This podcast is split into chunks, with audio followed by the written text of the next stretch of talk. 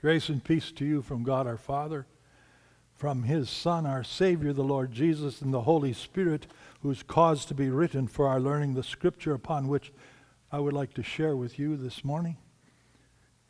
It's from the sixth chapter of Paul's epistle, uh, his letter to the Christians at Ephesus. There, beginning with verse 10.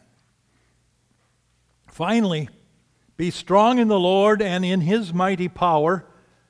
Put on the full armor of God so that you can take your stand against the devil's schemes.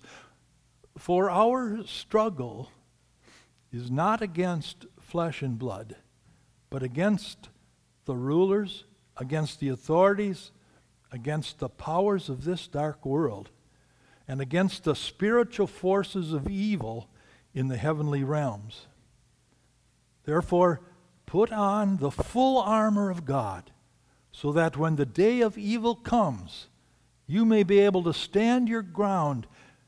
And after you have done everything to stand, stand firm then with the belt of truth buckled around your waist, with the breastplate of righteousness in place and with your feet fitted with the readiness that comes from the gospel of peace. In addition to all this, take up the shield of faith with which you can extinguish all the flaming arrows of the evil one. Take the helmet of salvation and the sword of the Spirit, which is the Word of God. So far, our text as given to us by our gracious Lord, His Spirit moving the apostle to record it. About six days from now, we would uh, come upon a particularly special day, a day that, by the way, we mark in this society as something that has uh, that has uh, become rather oh, I want to say ugly. Uh, kids have a great time with it, and so do their parents, of course. It's called Halloween. That's on the 31st of the month, right? Usually, that's usually when it falls. Well, I, I want to say to you, and you've probably heard it before, but I rein, reinforce it. Um, hallowed Eve. Do you know that term? Hallowed Eve. That'd be the night before the 1st of November. November 1st is All Saints' Day and has been long time before you and I were born. Hallowed Eve is the night before All Saints' Day. Isn't it interesting? Hallowed Eve. Halloween. And this hallowed, holy Eve set aside, it has become something quite different for our society. On that very day, 503 years ago, oh, you can almost remember that day, can't you? Somebody who gives us part of our name, namely a guy by the name of Martin Luther. Martin Luther, on that day, 503 years ago, stood up for his Lord, for what his study of the Holy Word of God had brought him, had convicted him in his heart and his very being. I would have to say this is one of the most gifted man that ever lived on the face of the earth. If you ever, if you ever have any question about that, do a little research on Martin Luther. What God used him to do for the church, of course, is something we are all grateful for, even here today, as we mark the Reformation.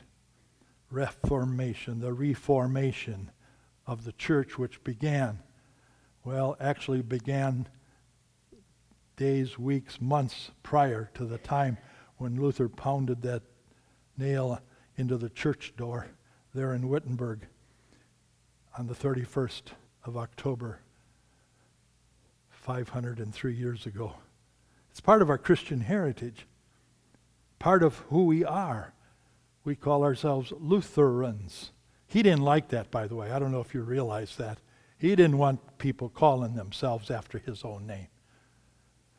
And that's quite clear by the, by the historical account. But most people who know that name and who claim it for themselves come to understand a little bit why that is. We rehearse some of that here today.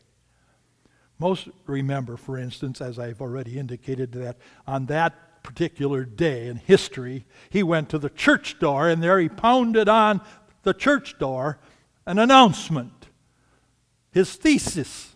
That is, the things he had been studying and came to believe and understand about the Word of God. He nailed those theses to the church door in Wittenberg because, well, because there's no other way to communicate with a lot of people. That was it. That was the bulletin board of the day. That was the internet of the day. That's how he got it out to people. Interesting, isn't it, that just at that time, another guy was developing something that allowed the distribution of ideas.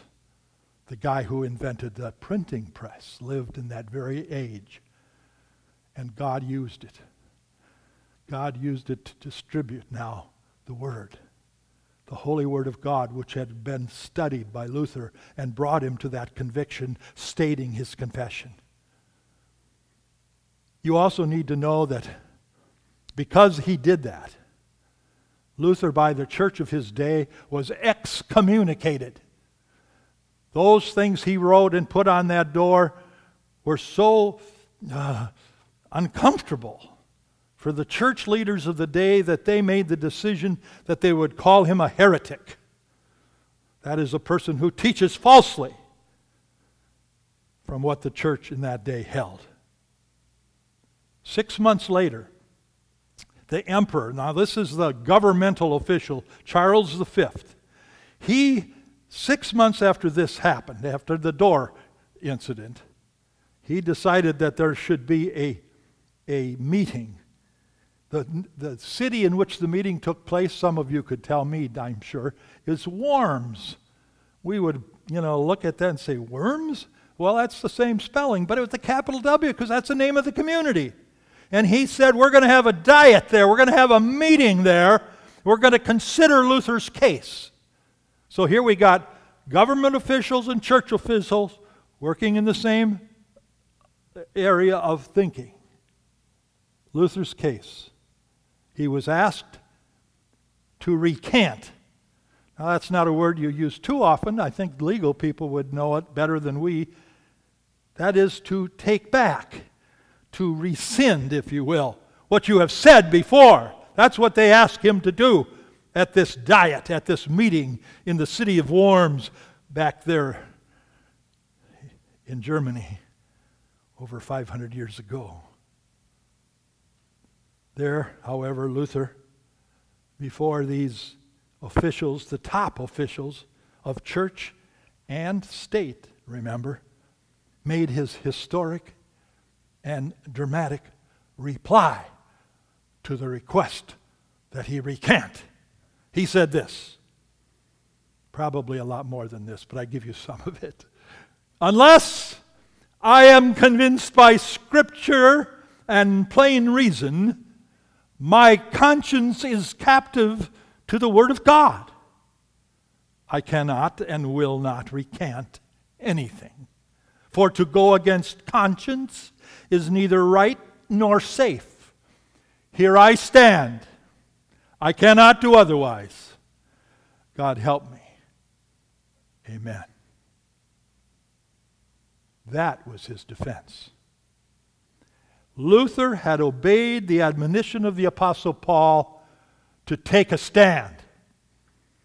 In our text, we're told, verse 13, put on the whole armor of God so that when the day of evil comes, you may be able to stand your ground. Paul urged the Galatians in another portion of the New Testament stand fast in the liberty wherewith Christ has made us free. Our world encourages compromise and false tolerance It's like anything goes. You know it. You live in it, as do I. We're called to join Luther that day and to take a stand. Take a stand, my friends, against, first of all, against the evil one and against the evil of our day. Evil flourishes on account of the failure of God's people to do anything about it. That's us. Christians, verse 12, our struggle is not against flesh and blood, but against the rulers, against the authorities, against the powers of this dark world, and against the spiritual forces of evil in the heavenly realms. So far, verse 12. We must, as Scripture encourages, fight the good fight with all our might. Luther took a stand against the enemies, enemies of the gospel. He was against indulgences. That is, against, can you imagine, the selling of forgiveness and salvation. They needed money in Rome to take care of the big church. So the word went out sell forgiveness, get some money in here, we need it. We need it to take care of our facility. Selling forgiveness. You can understand somebody of faith would have trouble with that idea. So Luther stood. His cry was that of the Apostle Paul By grace are ye saved, and that of faith. He was against the mechanical use of the sacraments and against putting tradition above the Bible. Now, those are two things that can happen so easily, even to us. Just doing the sacrament to do it and not to prepare and to receive the blessings that God gives. That's the mechanical use. And putting tradition above the Bible, yeah, sometimes we slip over into that area too. In our time, we need to take a stand against the evils of our generation. Well, there are many. I couldn't begin to list them all. You know that. They are many. Astrology, Scientology, cultism, against secular humanism and pluralism. It's, it's our Christian duty to stand against the moral corruption of our time. What is that? Yeah, it's, it's gambling. It's interesting to me that when my dear wife and I were, by the call of God, to come to South Wisconsin in 1985, uh, there was no legal gambling. Can you imagine? That's not that long ago. And what has happened? I worked hard in my duties as a part of the district office to provide to congregations tools and instruments to help take a fight against that thing being approved. And you know the results. It's been approved, it's commonplace. We don't even stop and think about it anymore. And unfortunately, we also are tempted and sometimes fall into the temptation of participating, gambling. Drug and alcohol addiction, oh, well. Sexual perversion, a part of our lives. Pornography, feeding into it. Political corruption. Oh, my. What a time. And the devaluation of human life. You know what that's about. That precious great grandson that I held the other day. and those lives wiped out before they're even born? Brothers and sisters, we have to join our hands and we have to take a stand. We have to take a stand against the subtle, sometimes not so subtle, satanic influences to be found within the visible church today. Pretty much I've talked about outside of the church, but inside of the church it's here too. These things can seep even into our hearts and minds and erode, the effectiveness of our congregations. We must stand against self seeking decisions. We must stand against indifference, laziness. We must stand against the I've done my share philosophy. Oh, we all get tempted by that.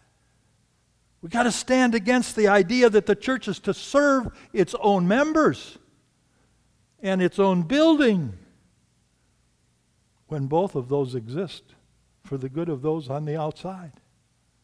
Scripture says so clearly we must also beware of the sin that so easily besets us. That means you each have one, or two, or four, or ten, as I do.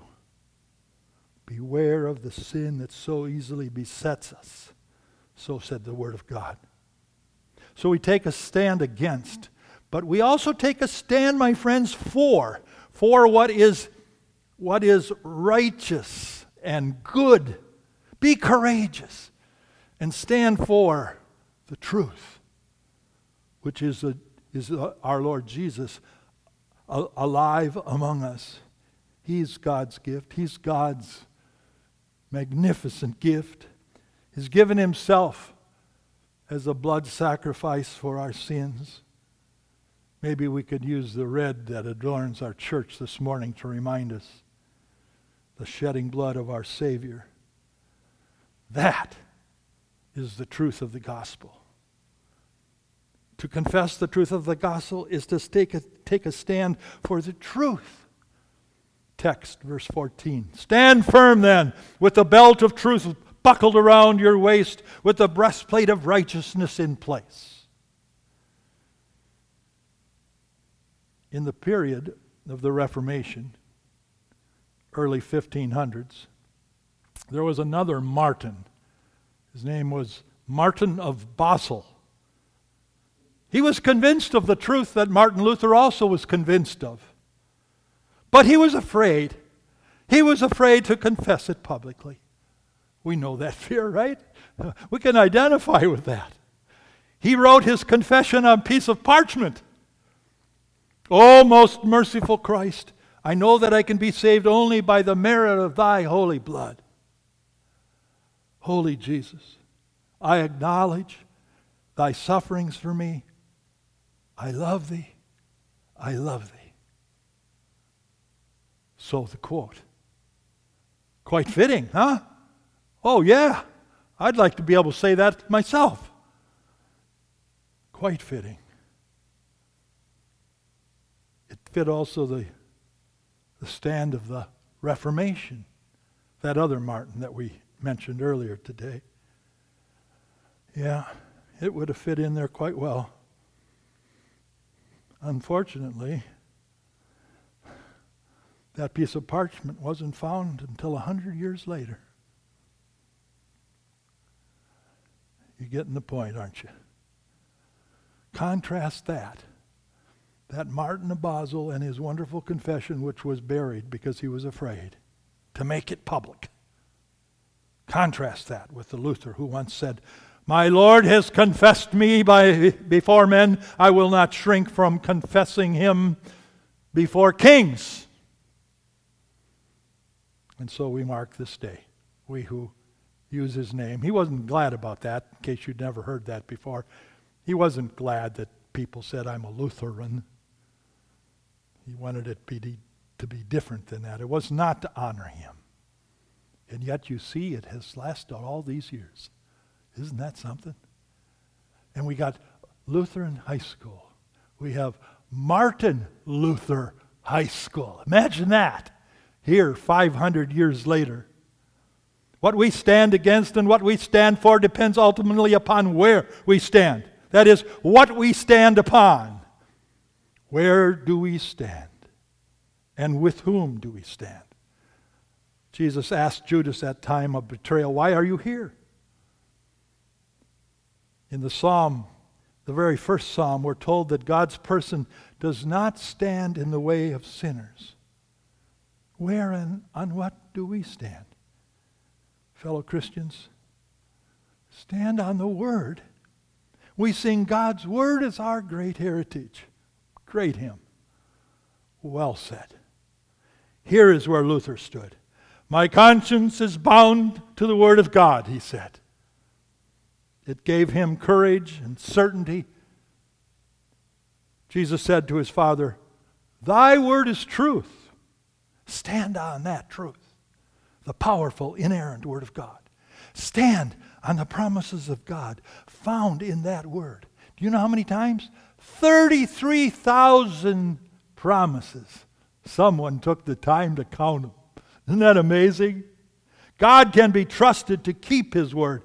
God's promises are sure. Verse 10 Be strong in the Lord and in his mighty power. Stand on the word incarnate, the word made flesh. We sing, On Christ the solid rock I stand. He's the rock of ages. He who is loving and forgiving, caring and willing to die for us is also stable, secure, and eternal. Do more than just speak. I believe in Jesus Christ. Stand firm on that Christ when you confess. You cannot stand alone. You must stand on Him. Remember, with might of ours cannot be done. For us fights the valiant one. Who is this? Jesus Christ it is. And there's none other God. Thank you to the poet who gave us that expression.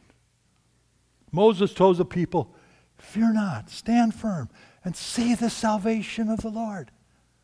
My friends, stand firm on the incarnate Word, even Jesus Christ. Put on the whole armor of God and take a stand. Of our text, verses 15 and 17. Stand firm with your feet fitted with the readiness that comes from the gospel of peace. Take the helmet of salvation and the sword of the Spirit, which is, in fact, the Word of God. So the text. Take your stand.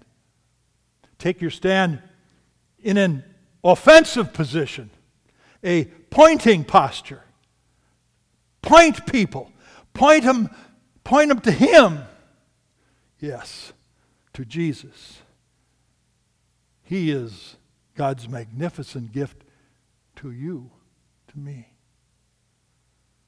and to them. Positive posture, pointing them towards God's magnificent gift given in the person of his own Son so that all can stand firm and tall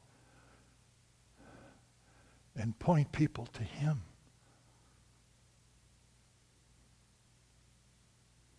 So the gospel of our Lord Jesus.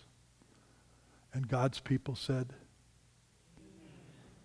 and God's people said, Amen. Amen indeed. May the peace of God, which far surpasses all of our human understanding. Keep your hearts and your minds in that same Lord Jesus Christ.